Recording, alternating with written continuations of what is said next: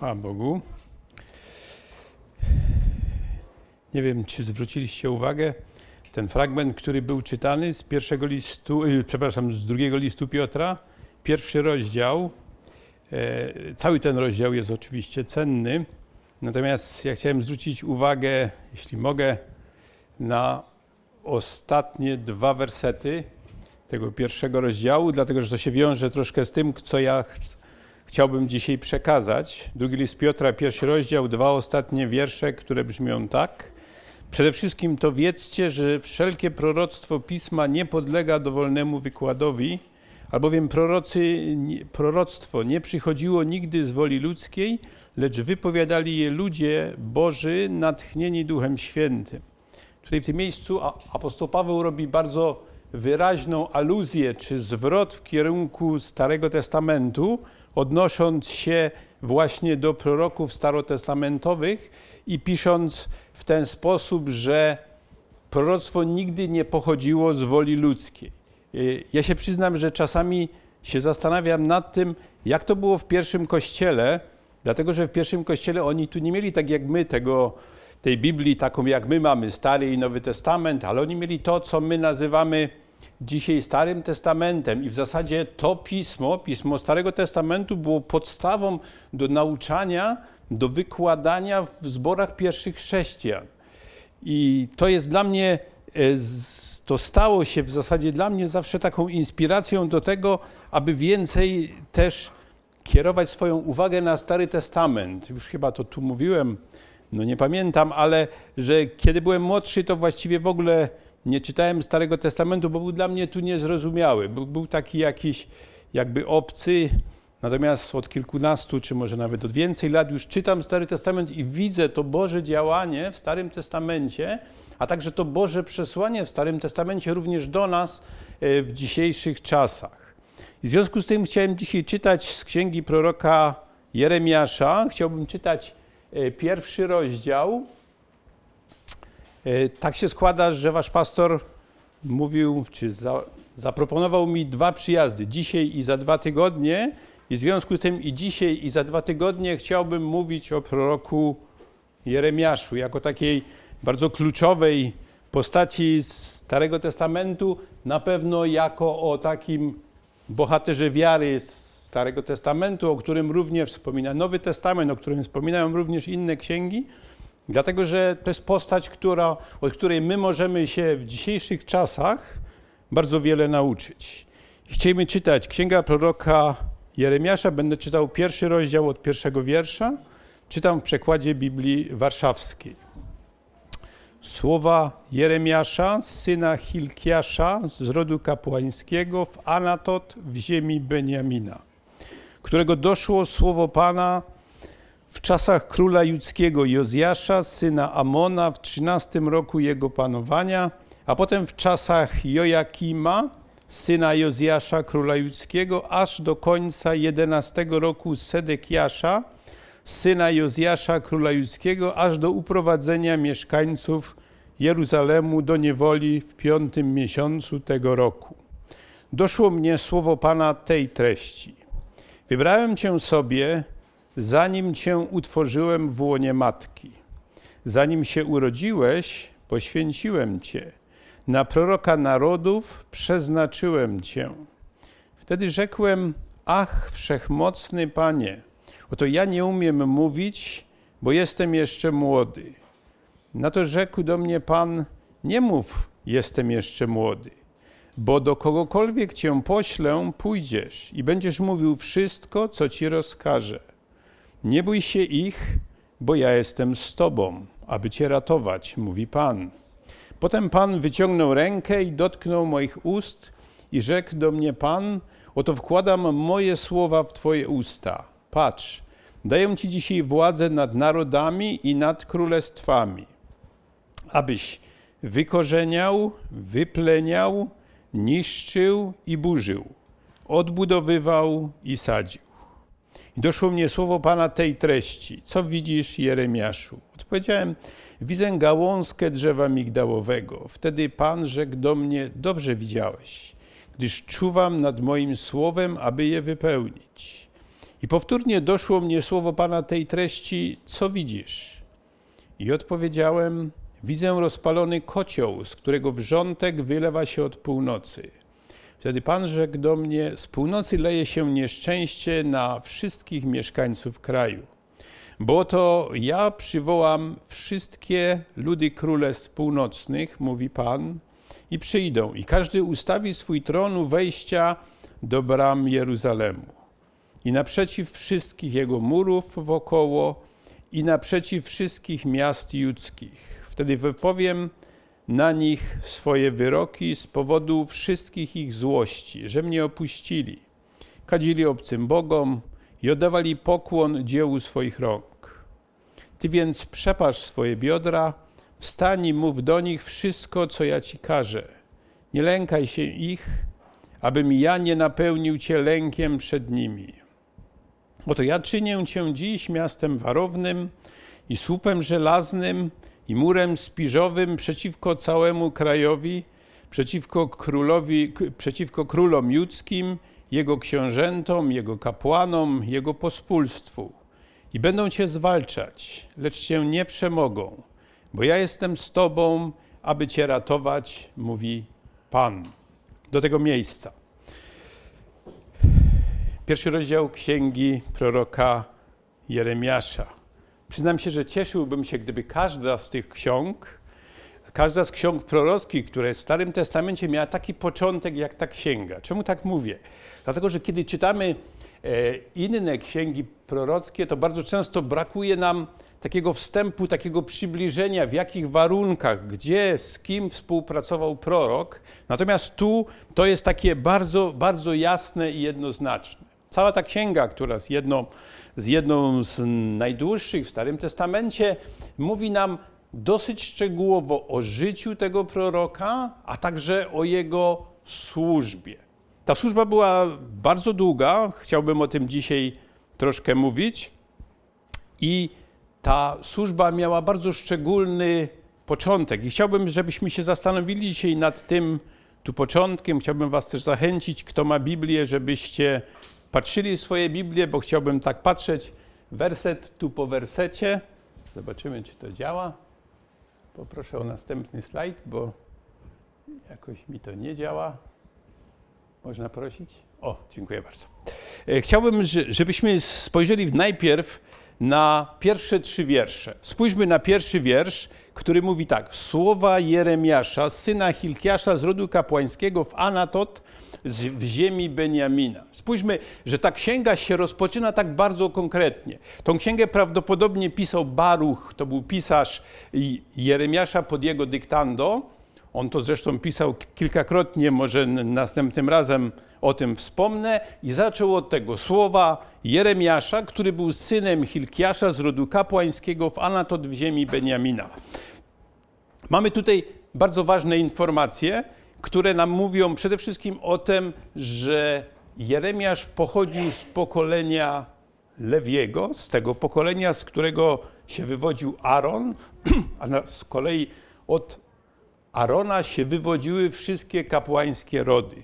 Czyli wiemy już, że on był, że był synem kapłana, był przyspasabiany na kapłana, tak więc stąd mamy już taką dość istotną informację, że prawdopodobnie od najmłodszych lat swojego życia przebywał wokół świątyni, uczył się prawa Bożego, uczył się tej służby kapłańskiej. To wszystko zostało mu przekazane od najmłodszych lat. I to jest pierwsza rzecz, która jest taka bardzo ważna odnośnie tego proroka jak my o nim tu mówimy. Był z kapłańskiego rodu i był wyuczony w zakonie Bożym, w służbie Bożej, nie było mu te obce. Natomiast druga rzecz, którą, którą tu czytamy, to mamy napisane tak, że on był z miasta Anatot, czy właściwie z wioski, w ziemi Beniamina. I to mamy taki troszeczkę, no, no możemy mieć pewne e, tu zawahanie, no jak to, jeżeli był z rodu, e, z rodu Arona z rodu kapłańskiego, generalnie y, czemu, czemu był z ziemi Beniamina. Tu byśmy sobie no, musieli przypomnieć, co Stary Testament mówił o kapłanach ogólnie o Lewitach, że oni nie mieli przydzielonego, określonego obszaru, tak jak pozostałe z 11 plemion, ale oni byli rozsiani po różnych miastach i różne plemiona miały im przydzielać miejsca, w których przebywali. Może spójrzmy, żeby sobie to przypomnieć. Czasami jest to dobrze. Tak sobie przypomnieć, co Stary Testament mówi o takich rzeczach. Księga Jozłego, 21 rozdział, 17 i 18 werset. Księga Jozłego, 21 rozdział. Ja może przeczytam wiersze 1, 2, a potem 17, 18. Tu mamy tak napisane.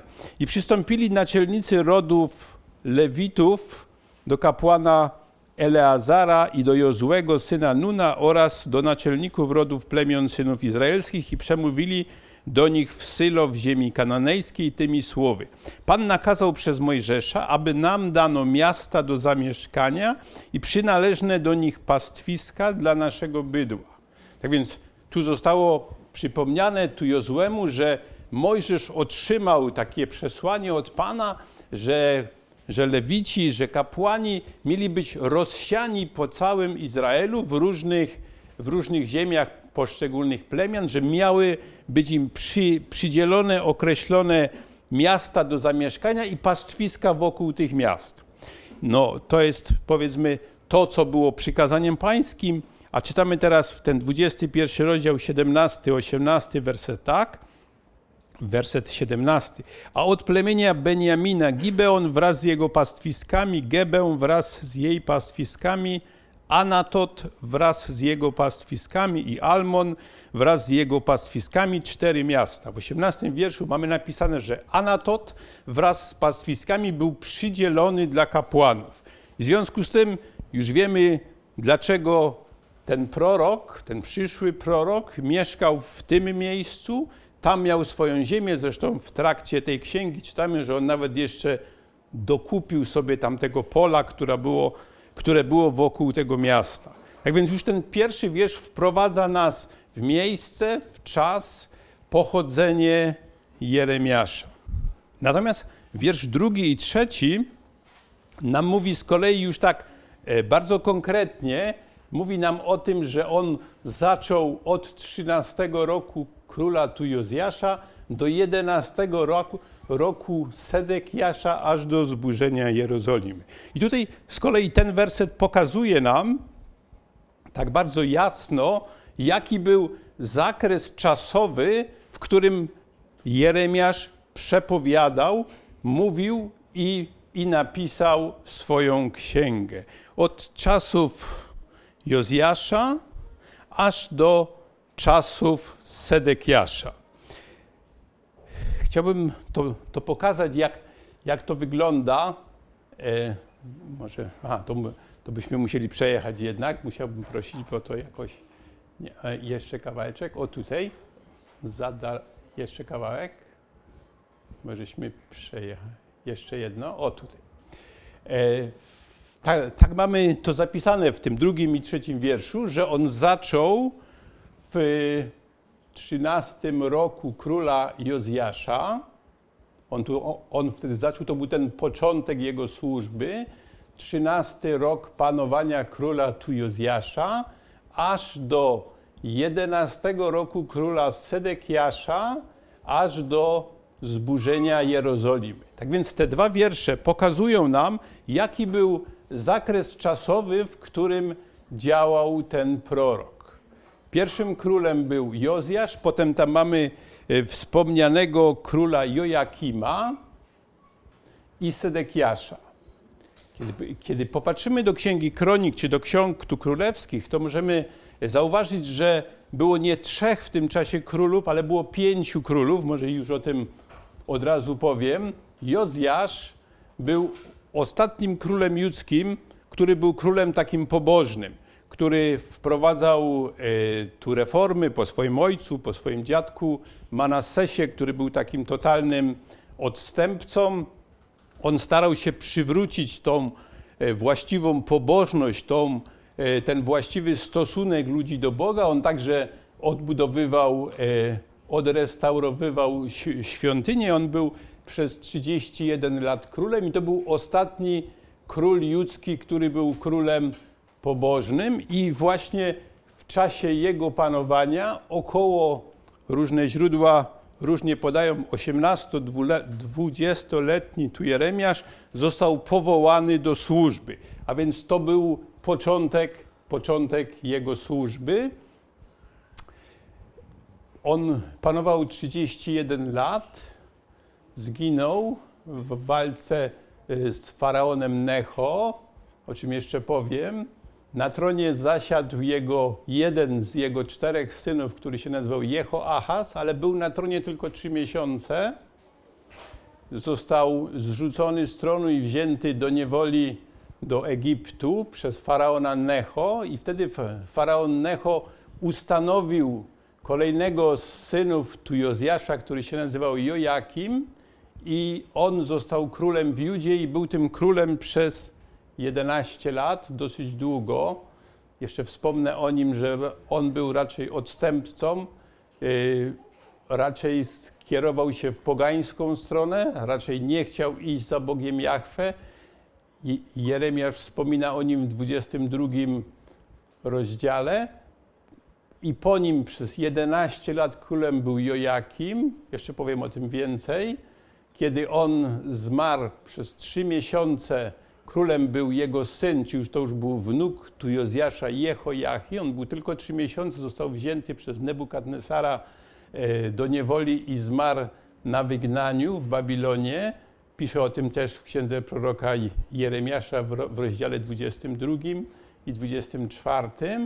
I e, potem już królem został mianowany przez Nebukadnesara Sedekiasz, który był królem przez 11 lat. 11 lat był królem i w 11 jego roku Nebukadnezar przyszedł, zburzył świątynię, zburzył miasto, zlikwidował totalnie państwo judzkie i Jeremiasz został wtedy uprowadzony do Egiptu. Tak więc jeśli chodzi o to, o te, o te wersety drugi i trzeci, to one nam po, pokazują historię, że on był działał w tym czasie, kiedy, e, kiedy było aż pięciu królów judzkich, z tym, że ponieważ tych dwóch było bardzo krótko, to na wstępie o nich nie ma mowy, natomiast potem w trakcie księgi o nich jest również mowa, jest mowa głównie o tych, o tych trzech królach.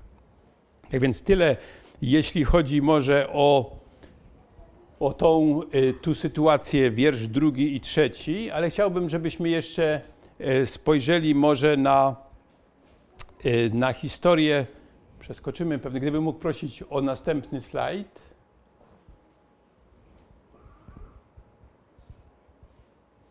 Dobra, to, to, jest, to jest taki slajd, który dla mnie jest tu dosyć kluczowy, bo troszkę tak starałem się go przedstawić w czasie. Tutaj mamy lata przed Chrystusem, czyli mamy od roku 627 e, powiedzmy do roku 538, czyli to jest, to jest e, prawie 100 lat.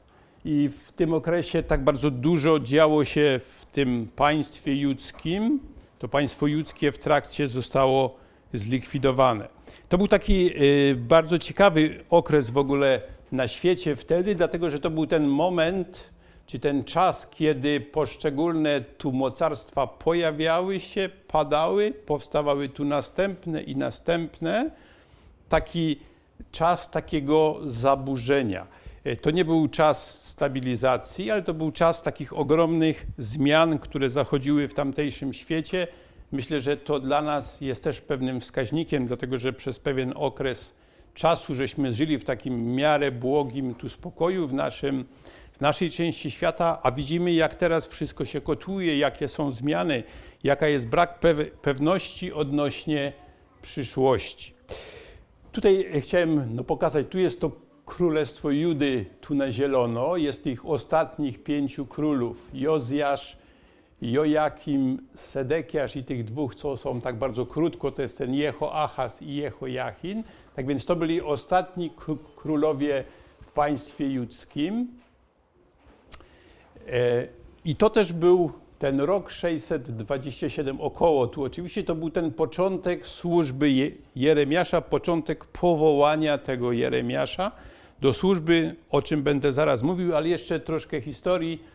Następnym razem może też tu do tego wrócę, żebyśmy e, sobie mogli to przypomnieć. Tak więc, tak jak mówiłem, prorok Jeremiasz zaczął działać około 627 roku przed Chrystusem. W tym czasie królem był Jozjasz, królestwo Judy funkcjonowało. Nawet to był ten moment, kiedy była ta próba reformy religijnej. Natomiast na zewnątrz tego państwa judzkiego wiemy, że przedtem jeszcze było to tak zwane państwo północne, czyli Izrael, które już od kilkudziesięciu lat nie istniało, dlatego że, że zostało całkowicie e, zwalczone i usunięte przez Asyrię. To było w zasadzie pierwsze takie potężne mocarstwo, które zaczęło panować na tym Bliskim Wschodzie i właściwie to zajęło przez okres ponad 100 lat cały, cały Bliski Wschód, zlikwidowało właśnie państwo Izrael.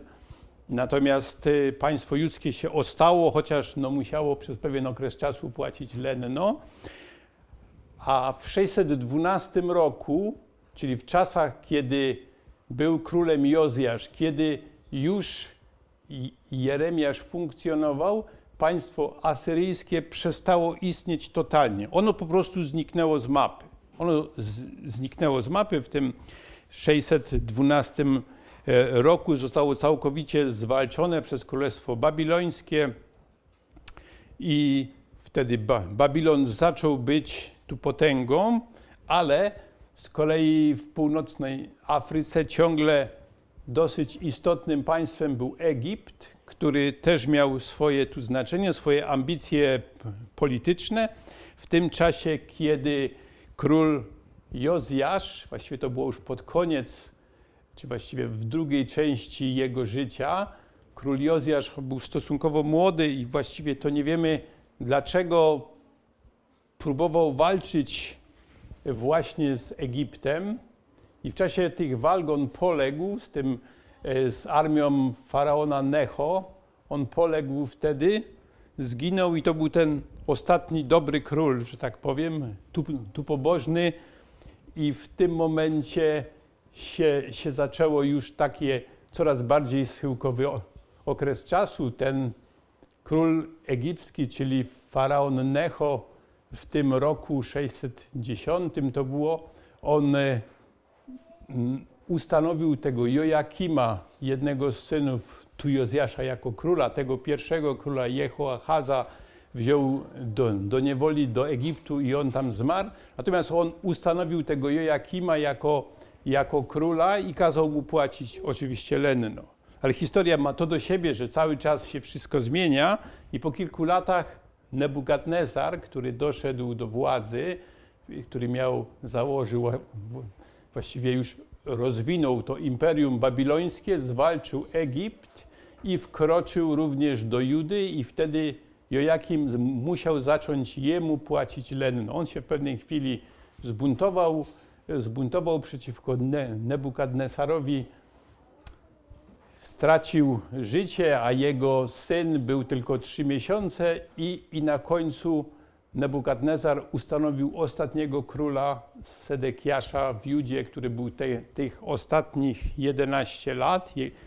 No niestety on się w żaden sposób nie chciał upokorzyć, ale też był bałwochwalcą. I w, tych skomplikowanych czasach zaczął działać właśnie prorok Jeremiasz. Krótko po nim zaczął działać prorok Daniel – a jeszcze troszeczkę później prorok Ezechiel. Także z jednej strony to państwo judzkie spadało jakby coraz niżej, coraz było gorzej, ale w tym samym czasie Pan Bóg powołał trzech mężów bożych, którzy przemawiali do tego narodu. Część z nich była, znaczy Jeremiasz był w Judzie, w Jerozolimie, pamiętamy, e, Daniel był e, w stolicy imperium, natomiast Ezechiel był razem z, wy, z wygnańcami nad rzeką Kebar i każdy z nich był takim szczególnym Bożym tu wysłannikiem, który przemawiał do ludzi w tamtym czasie. Może to tak wygląda troszkę skomplikowanie, ale chciałem Wam to przedstawić, dlatego że kiedy, kiedy czytamy jakieś księgi tu prorockie, to nie znając tego tła historycznego, to co tam się w tle jakby dzieje, dzieje trudno nam e, zrozumieć pewne rzeczy, pewne e, tu mechanizmy, które, które funkcjonują. I teraz już mając to na uwadze, chciałbym, żebyśmy się popatrzyli teraz na ten rok 627, 627 kiedy królem był jeszcze Jozjasz, w jaki sposób Pan Bóg powołał Jeremiasza na swojego męża Bożego, na swojego proroka. Kiedy patrzymy na Pismo Święte, to możemy zauważyć, że w wielu miejscach w Piśmie Świętym mamy taki dosyć szczegółowy opis powoływania poszczególnych mężów Bożych. Ja dzisiaj chciałem mówić o Jeremiaszu. No możemy zobaczyć na powołanie innych bo mężów Bożych, na przykład prorok Izajasz, to jest w szóstym tu rozdziale, opisane w jaki sposób on został powołany do służby. Prorok Ezechiel, to jest pierwszy i drugi rozdział tej księgi, również tam jest szczegółowy opis jego powołania. Kiedy popatrzymy na Nowy Testament, to możemy zobaczyć na powołanie Jana Chrzciciela, możemy zobaczyć na powołanie Pawła. To są, to są przykłady dla nas, w jaki sposób Pan Bóg powołuje ludzi, swoich sług. I to jest po to, aby nas czegoś nauczyć, aby nam przybliżyć sposób, w jaki Bóg działa. I teraz już chcielibyśmy się skupić e, tu konkretnie na tym powołaniu. I czytajmy od czwartego wiersza, tak jak żeśmy czytali. Tu mam, mamy napisane tak: Doszło mnie słowo Pana tej treści. A więc w pewnej chwili, tak jak no podają tu, tu historyce, on był w wieku między 16 a 20 lat, bo, bo różne są y, szacunki, był w tym wieku, a więc był młody. I wtedy doszło go słowo Pana tej treści. Czyli to był ten moment, kiedy Jeremiasz usłyszał bezpośrednio do siebie głos Boży. I ten głos Boży był taki bardzo zaskakujący. W piątym wierszu, jakbyśmy zobaczyli to, co tu czytamy. Doszło mi słowo Pana tej treści. Wybrałem Cię z sobie, zanim, zanim Cię utworzyłem w łonie matki, zanim się urodziłeś, poświęciłem Cię, na proroka narodów przeznaczyłem Cię. Spójrzmy, że to słowo Pana, czyli słowo Boga Jahwe do, do, do Jeremiasza jest bardzo zaskakujące. Są trzy jakby takie sfery czy elementy tego Bożego przesłania. Wybrałem, poświęciłem i przeznaczyłem. Trzy takie kluczowe słowa w powołaniu, które otrzymał tu Jeremiasz. Wybrałem, poświęciłem i przeznaczyłem. I spójrzmy na te poszczególne słowa. W szczególności chciałem spojrzeć na to pierwsze słowo. Wybrałem Cię sobie, zanim Cię utworzyłem w łonie matki. Kiedy czytam takie słowo, kiedy czytam takie stwierdzenie, to jest to coś, co, co może być dla nas wręcz szokujące. Dlatego, że zanim został utworzony w łonie matki, czyli zanim w ogóle zaistniał, to już mamy napisane, że został wybrany przez Boga.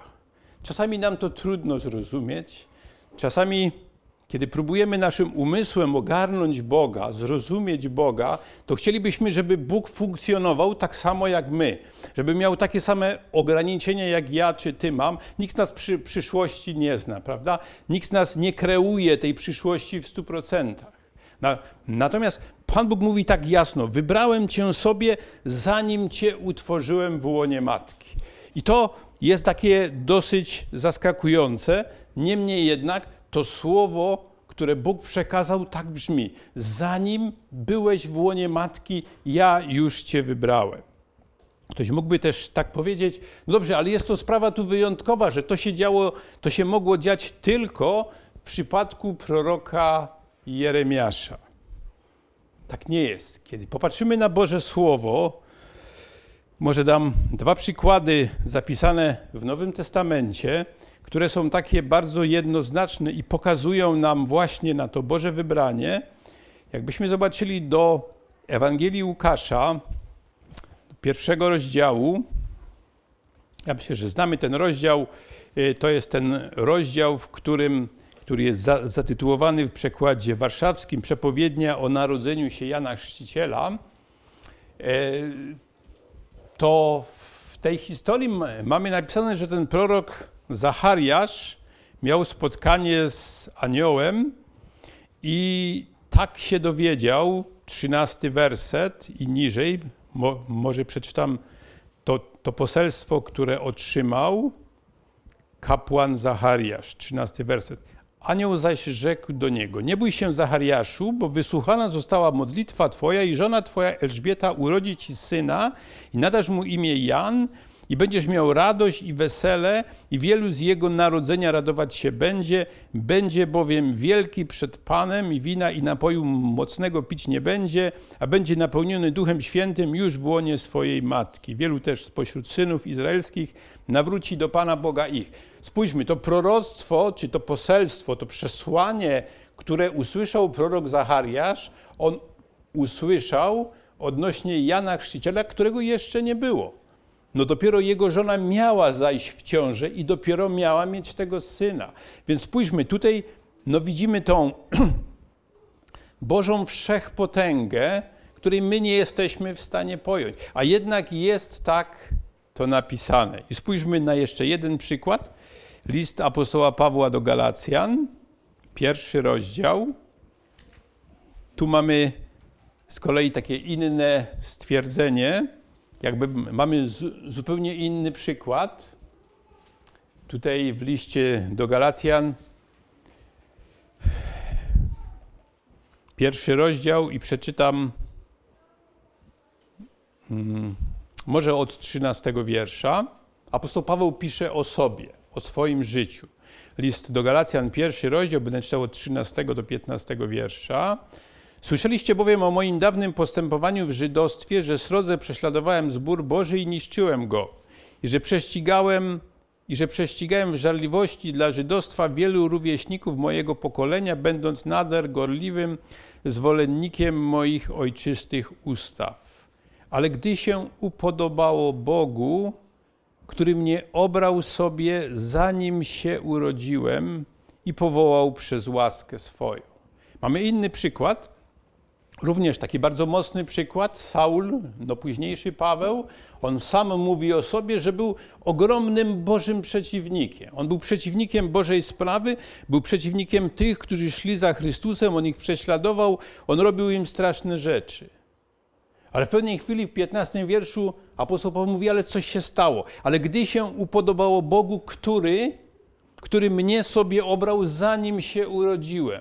A więc zanim apostoł Paweł, czyli ten Saul się urodził, on już został wybrany do tego dzieła. Spójrzmy, no możemy tak powiedzieć, on przez kilka, dwadzieścia kilka lat swojego życia się miotał przeciwko Bożej sprawie. A jednak to Boże powołanie było. I był taki moment, kiedy Bóg powiedział teraz i od tego momentu to Boże powołanie, które było przed jego poczęciem, przed Jego tu narodzeniem stało się realne.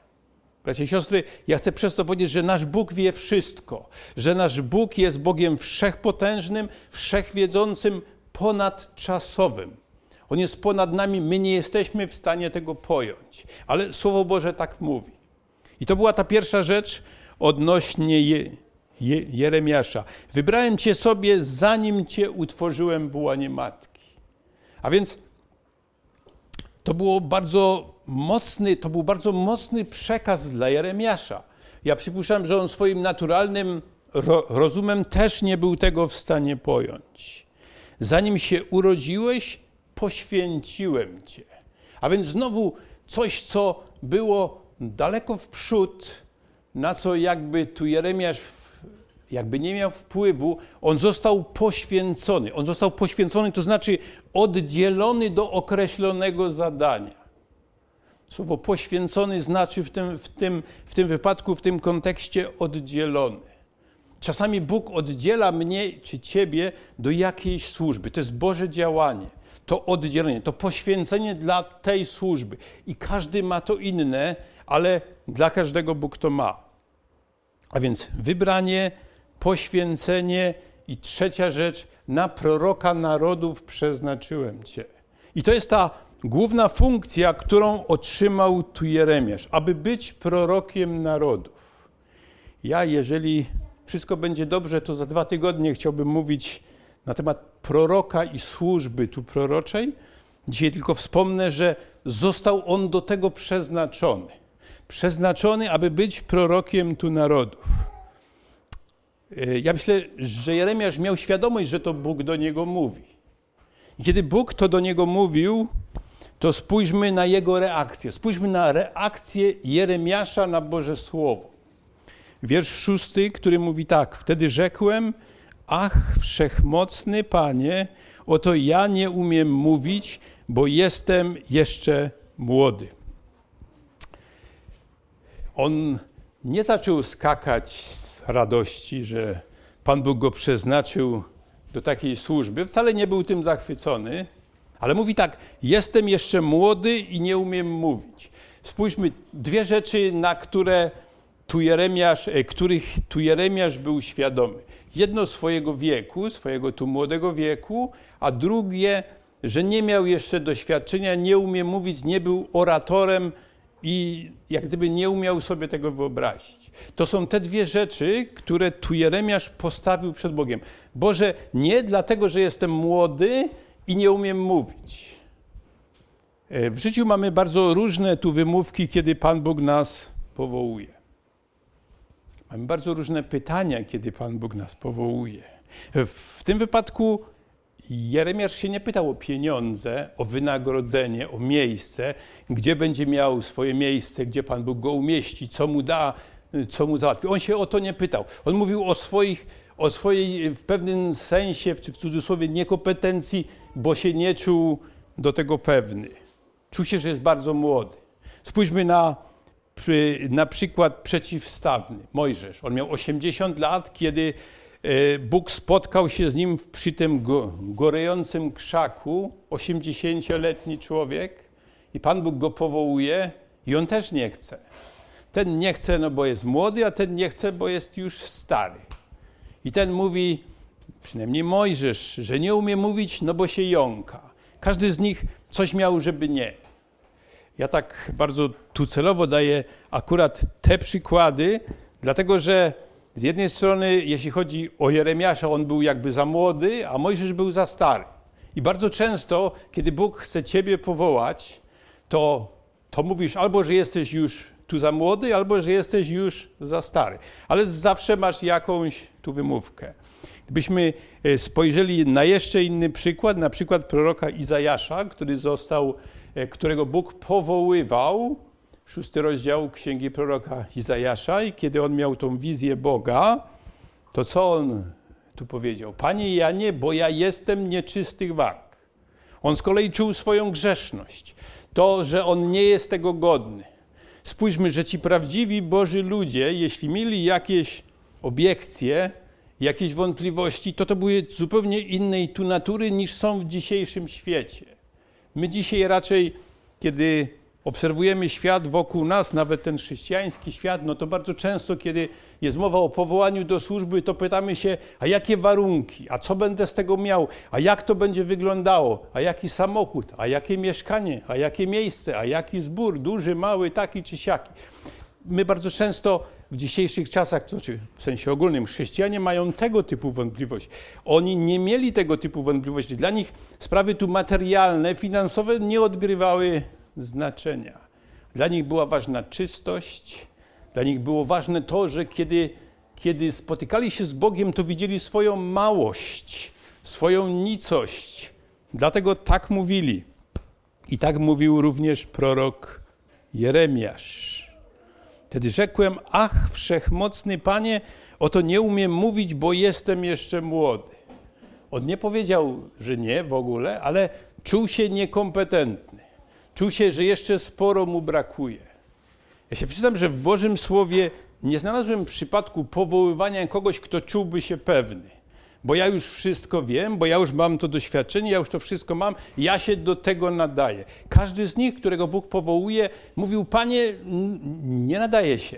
bo widział swoją małość, ale jednocześnie widział tą Bożą wielkość, tak jak on mówi, ach, wszechmocny Panie. Tak cieszę się z tego, że Pan Bóg się nie zraża tym, co my czasami tu mówimy, tymi naszymi obiekcjami, tymi naszymi zahamowaniami, ale spójrzmy, co Pan Bóg mu powiedział w wierszu siódmym. Na to rzekł do mnie Pan, nie mów, jestem jeszcze młody. A więc tutaj żeśmy mieli ta, e, znaczy, mamy taką konwersację, taką rozmowę między Bogiem i człowiekiem. Ja myślę, że my w dzisiejszych czasach, jako chrześcijanie, którzy otrzymali Ducha Świętego, również mamy tą możliwość tej rozmowy z Bogiem, tej komunikacji dwustronnej. W tym momencie też tak było, bo Pan Bóg mówił i Jeremiasz odpowiadał. To była rozmowa, to był dialog. To nie było tylko w jedną stronę, ale to działa w dwie strony. Czasami ludzie mówią w dzisiejszych czasach, ach, jest tak trudno ten głos Boży usłyszeć. To jest fakt, że nie jest go może łatwo usłyszeć, ale żeby usłyszeć głos Boży, to trzeba go przede wszystkim chcieć słuchać. A druga rzecz to trzeba dać sobie czas, aby móc się przysposobić do tego słuchania, aby odłożyć tu na chwilę cały ten informacyjny szum, który jest wokół nas i zacząć wsłuchiwać się w głos Boży bo tutaj tak było. I spójrzmy na to, co Bóg mu odpowiedział. Nie mów jestem, bo jestem jeszcze młody. A więc Pan Bóg mu mówi, że wiek nie jest czymś, co jest główną przeciwnością. Zdawanie sobie sprawy z tego, w jakim jestem wieku, jest ważne, ale dla Boga nie ma problemu wiek. On może powoływać i młodszych, i starszych, i tych w średnim wieku bo do kogokolwiek cię pośle, pójdziesz i, będzie mówił, i będziesz mówił wszystko, co ci rozkaże.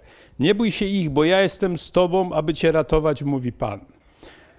Spójrzmy na te słowa, które Pan Bóg mu teraz przekazał, bo to, są, bo to nie są łatwe słowa. Kiedy Pan Bóg powołuje, to wcale nie obiecuje nam samego miodu. Ale spójrzmy, co tu mamy napisane, co Pan Bóg mu, mu powiedział. Pierwsza rzecz, bo do kogokolwiek cię pośle, pójdziesz. E, kiedy się przypatrzymy temu zdaniu bliżej, to mamy tutaj takie słowo kogokolwiek. Czyli to nie jest to, że Jeremiasz sobie wybierze, do jakiej grupy ludzi pójdzie, do jakiego miasta pójdzie, z kim będzie się komunikował, ale mamy napisane, bo do kogokolwiek pójdziesz. Czyli to jest to, pełne posłuszeństwo. To, co mi Pan Bóg mówi, gdzie mam iść, do kogo mam iść, to ja mam robić. I nie wiem, bracia i siostry, jak to jest w waszym życiu, ale ja mam czasami z tym problem, żeby iść do kogokolwiek, do kogo Pan Bóg mnie posyła, a tu jest tak bardzo mocno napisane, bo do kogokolwiek cię pośle, pójdziesz. Następna rzecz, i będziesz mówił wszystko, co ci rozkaże. Druga rzecz to jest wszystko. Więc pierwsza rzecz do kogokolwiek, a druga rzecz wszystko mam mówić. Wszystko to, co Bóg mi powie, to ja mam przekazywać dalej. Jak bardzo często chcemy być tacy politycznie poprawni, albo chcemy być sprytni politycznie, jakkolwiek byśmy to nie nazwali, często nie używamy, czy nie mówimy pewnych rzeczy, nawet które Bóg nam powie, bo nie wypada, bo jak mnie ocenią. A spójrzmy, tu Pan Bóg mówi mu tak – Będziesz mówił wszystko, co ci rozkaże. Dla, dlatego ten przykład jest dla mnie taki mocny. Masz iść gdziekolwiek ci powiem i masz mówić wszystko, co ci rozkaże. Wszystko bez wyjątku. I trzecia rzecz, mamy napisane: Nie bój się ich, bo ja jestem z tobą. No bardzo ważna obietnica. Nie bój się ich, bo ja jestem z Tobą. Ale spójrzmy się, że to jeszcze nie jest koniec. Spójrzmy na całe to zdanie, które Pan Bóg mu powiedział. Nie bój się ich, bo ja jestem z Tobą, aby Cię ratować. A więc kiedy przeczytamy całe to zdanie, to możemy zauważyć, że będą ogromne trudności, bo Pan Bóg będzie musiał ratować Jeremiasza. Czyli jemu nie będzie lekko.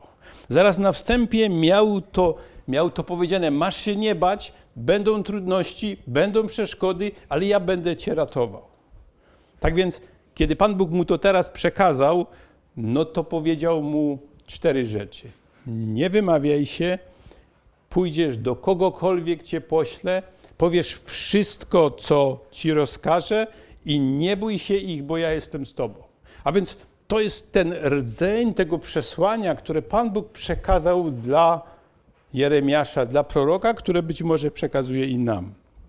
Spójrzmy teraz wiersz 9 i 10. Kolejna rzecz, którą Pan Bóg przekazuje e, w tym spotkaniu. Potem Pan wyciągnął rękę i dotknął moich ust i rzekł do mnie Pan, oto ja, oto wkładam moje słowa w Twoje usta. Ten tu dziewiąty wiersz mówi o szczególnej rzeczy, coś, co było tu rzadkością w zasadzie w Starym Testamencie, to szczególne Boże namaszczenie. Potem Pan wyciągnął rękę i dotknął moich ust. To jest antropomorfizm. Tu oczywiście, bo nie było to w sposób tu fizyczny, ale było to w sposób duchowy. Pan wyciągnął swoją rękę, namaścił go i tak mu mówię: Wkładam moje słowa w Twoje usta. Tak więc to był ten moment, kiedy Pan Bóg mówił, a teraz Pan Bóg zrobił to, co mówił. Moje słowa wkładam do Twoich ust i Ty masz mówić to, co ja Ci będę mówił. W dziesiątym wierszu z kolei Pan Bóg mówi, jakie, jak to zadanie będzie praktycznie wyglądało. Pan Bóg mówi tak: patrz, daję Ci dzisiaj władzę nad narodami i nad królestwami. Kiedy przeczytamy tą księgę, kiedy przeczytamy całą tą księgę, to ja powiem tak, kiedy ja ją przeczytałem pierwszy raz, tak całą, w całości, to zastanawiałem się, a gdzie była ta władza tego Jeremiasza? Gdzie była ta władza nad narodami, nad królestwami? On więcej czasu spędził w więzieniu, w głodzie, w prześladowaniu, niż w jakimś takim dobrym czasie. A jednak Pan Bóg mówi: Oto daję Ci dzisiaj władzę. Na czym, na czym polegała ta władza, którą miał Jeremiasz?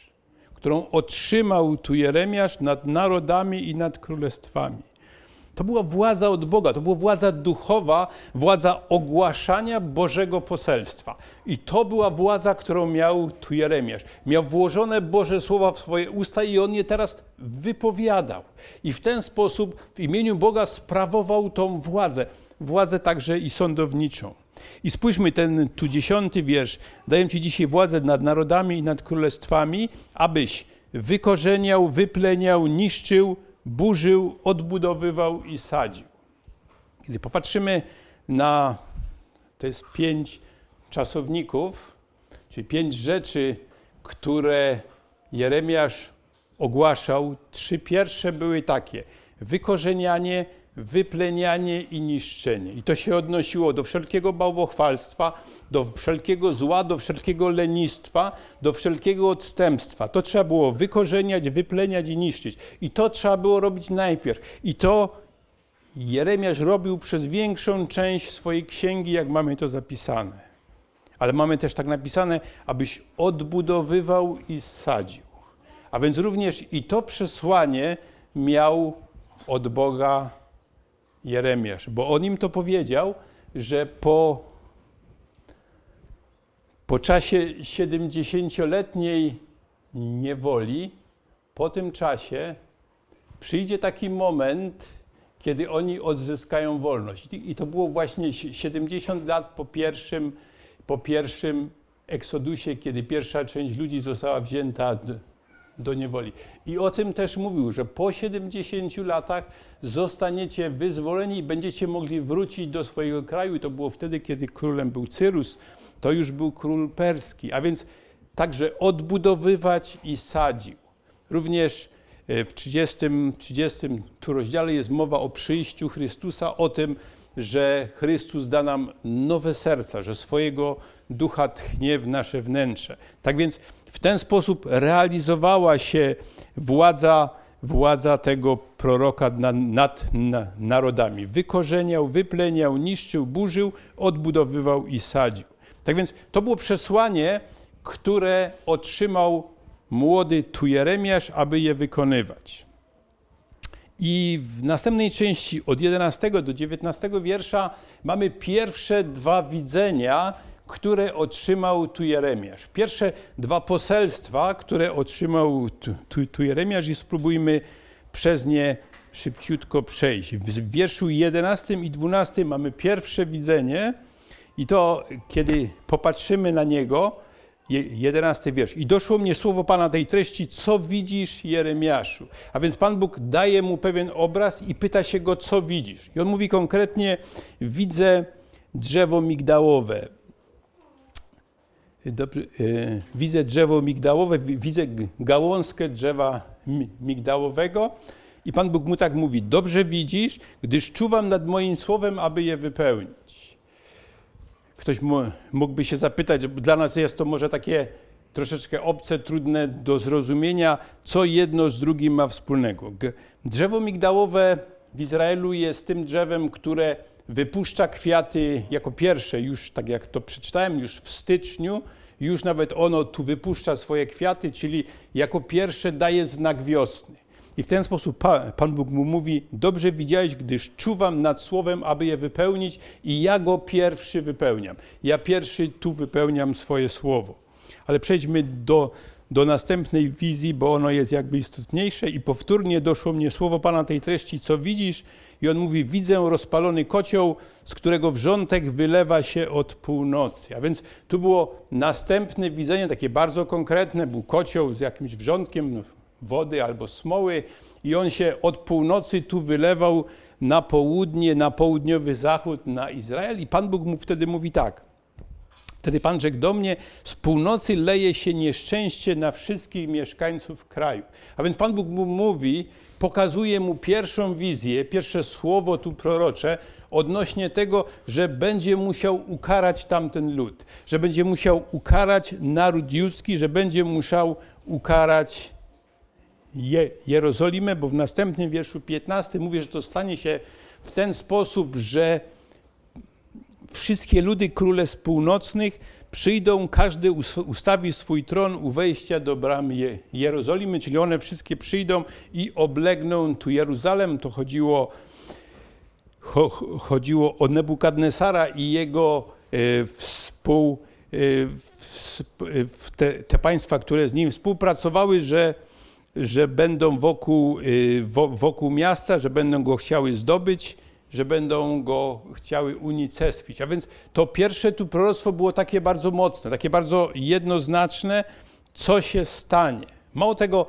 kiedy Pan Bóg mu mówił o tym, co się stanie, mm, to w wierszu 16 ma, mamy napisane, że Pan Bóg mówi także, dlaczego to się stanie.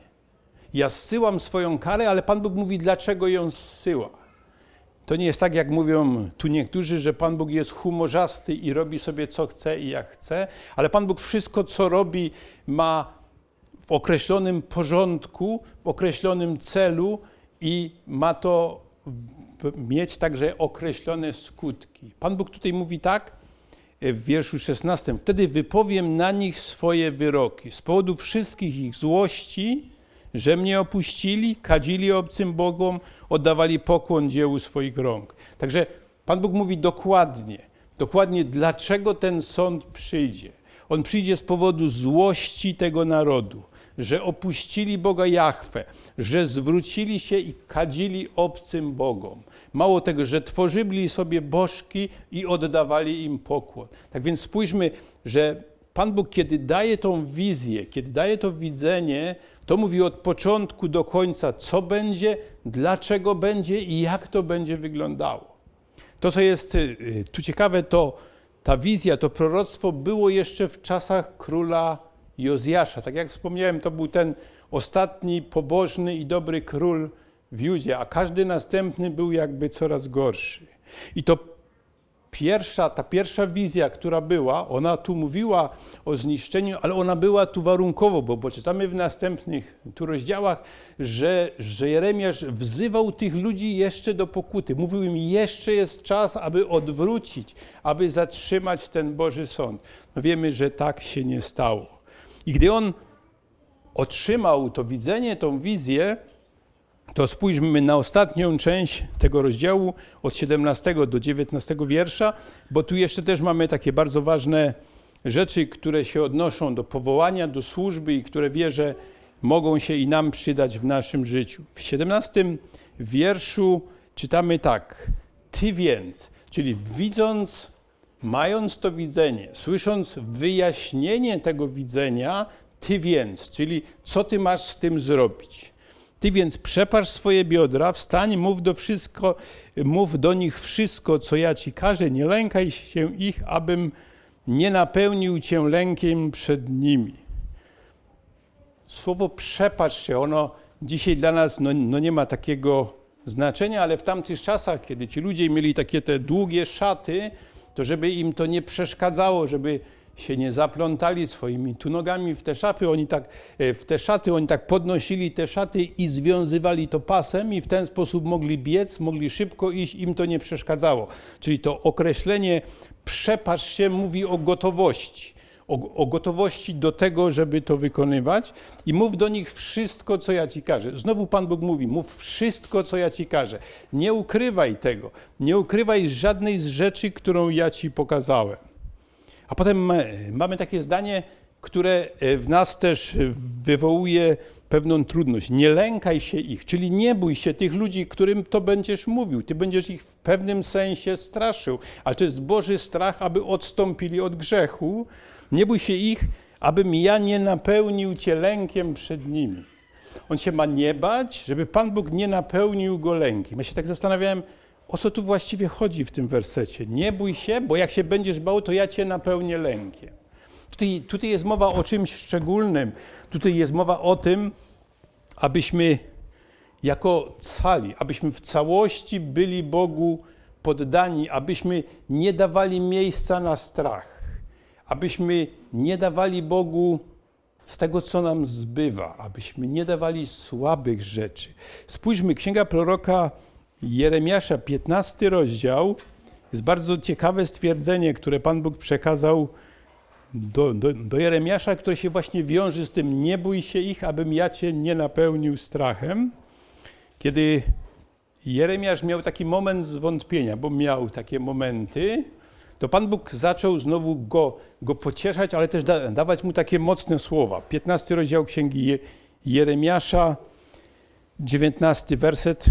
To, to jest fragment przemówienia Pana Boga do, do Jeremiasza. Dlatego tak mówi Pan, jeśli zawrócisz, ja się zwrócę do ciebie i będziesz mógł stać przed moim obliczem. A gdy dasz z siebie to, co cenne, bez tego, co pospolite, będziesz moimi ustami. Jest takie bardzo ważne zdanie. Gdy dasz z siebie to, co cenne, bez tego, co pospolite, będziesz moimi ustami.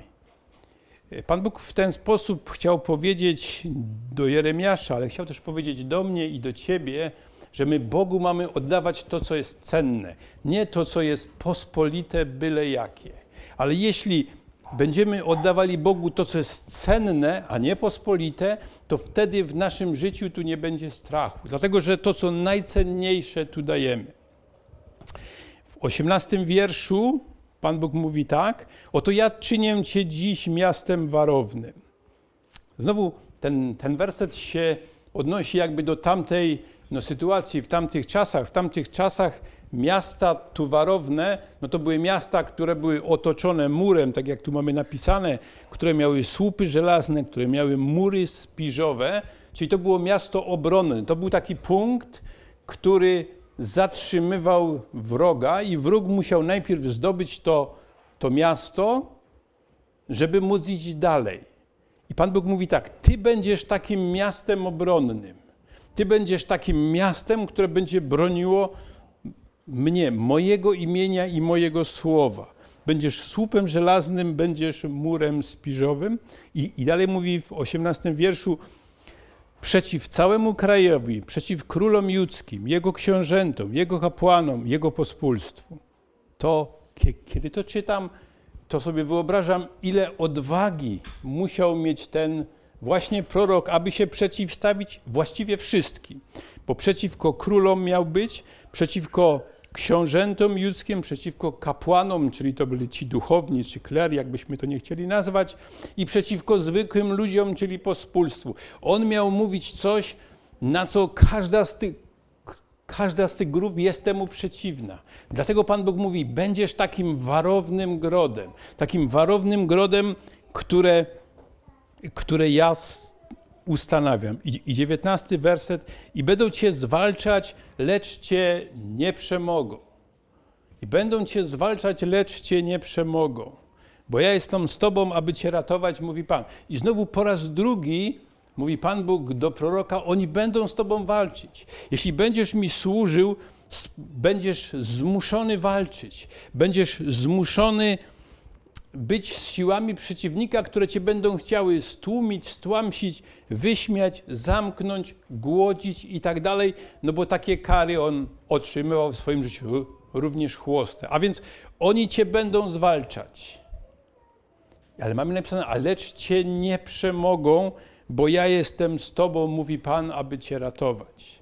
I w ten sposób no, zamknąłem ten pierwszy rozdział, który mówi o powołaniu Jeremiasza. Kiedy czytamy te słowa, to, to możemy zauważyć, że Boże powołanie nie jest lekkie, że to jest coś, co jest, co jest trudne. Coś, co jest trudne, ale jest to możliwe z Bogiem. Każdy z nas jest Bożym dzieckiem. A jeżeli, a jeżeli, jesteśmy dziećmi Bożymi, to jesteśmy powołani do pewnej służby. Jesteśmy powołani do tego, aby służyć. Każdy z nas ma inną służbę. Dla każdego z nas Pan Bóg przewidział inną służbę. To słowo, które, które czytałem, wybrałem Cię sobie, zanim Cię utworzyłem w łonie matki, zanim się urodziłeś, poświęciłem Cię, na proroka narodów przeznaczyłem Cię. Dla każdego z nas Bóg ma swoją służbę. Bóg ma swoje zadanie. Jeśli chodzi o tego proroka, to było jedno z najtrudniejszych zadań. To było jedno z najtrudniejszych zadań, dlatego że czasy, w których żył, były e, tymi czasami właśnie schyłku, e, schyłku tego królestwa Judy było coraz gorzej, a ludzie nie chcieli w ogóle w to uwierzyć. A ludzie byli święcie przekonani, że wcale nie będzie gorzej, no że będzie lepiej. Tu za dwa tygodnie chciałbym mówić o tych fałszywych prorokach, którzy usiłowali tą fałszywą ufność wlać w serca ludzi. Nie przejmujcie się, będzie na pewno dobrze. A Jeremiasz mówił: Nie będzie dobrze, będzie trudno. Będzie trudno, pokutujcie i nawróćcie się. I to jest służba, którą on miał, i ta służba jest dla mnie wyzwaniem. Gdybyśmy chcieli spojrzeć już teraz na sam koniec, bym mógł prosić ostatni slajd. Ostatni slajd chciałbym, żebyśmy spojrzeli na nowotestamentowe analogię do tego, co przeżywał tu Jeremiasz. Chciałem mówić o trzech rzeczach, które są zapisane w Nowym Testamencie i które odzwierciedlają przesłanie całej księgi tego proroka. Pierwsza rzecz, która jest tak bardzo ważna, o której mówił prorok do tamtych ludzi. Co sialiście, to będziecie zbierać. I ta, ta duchowa prawda jest ważna i dzisiaj. Co siejesz, to będziesz zbierał. W liście y, do Galacjan w szóstym tu rozdziale i w siódmym wierszu jest to, jest to napisane tak bardzo mocno co siałeś, to będziesz zbierał. Już bym nie chciał o tym mówić więcej, dlatego że czas minął, ale pamiętajmy o tym, co siejemy, to będziemy zbierać. To jest duchowe prawo, o którym mówił prorok w swojej księdze. On w pewnej chwili im tak powiedział: No niestety, ten czas, czas, który był wam dany, czas łaski, się skończył, teraz już pójdziecie do niewoli. Zasialiście tyle złego, że musicie iść tu do niewoli. I ta duchowa prawda jest tak samo ważna i dzisiaj. Zdajemy, zdajmy sobie z tego sprawę na nowo. Co siałeś, to będziesz zbierał. Dru, druga prawda, o której czytamy w liście do, do Hebrajczyków w dziesiątym tu rozdziale, brzmi tak: Straszna to rzecz wpaść w ręce Boga żywego. I znowu, kiedy byśmy czytali całą tą księgę, kiedy zobaczymy ten moment, kiedy Nebukadnezar zdobył, zdobywał to miasto, ile tam było cierpienia, ile tam było tragedii życiowych, rzeczy straszne się działy. I prorok przestrzegał przed tym, a ludzie nie chcieli w to wierzyć. W Nowym Testamencie autor listu do Żydów także mówi: Pamiętajmy, że straszna to rzecz wpaść w ręce Boga żywego.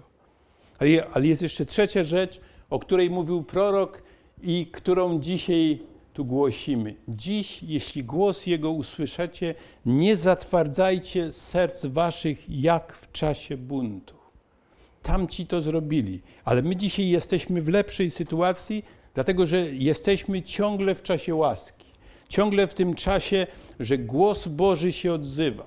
Głos, Bo, głos Boży się, się odzywa, dlatego i dzisiaj, jeśli głos Jego słyszysz, nie zatwardzaj swojego serca. Jeśli powołuje Cię do służby, idź do służby. Jeżeli wskazuje Cię na jakiś grzech dzisiaj w Twoim życiu, to wyznaj ten grzech. Miej tą świadomość, to co zrobisz dzisiaj, będziesz od tego zachowany jutro. Niech Bóg da nam łaski. Amen.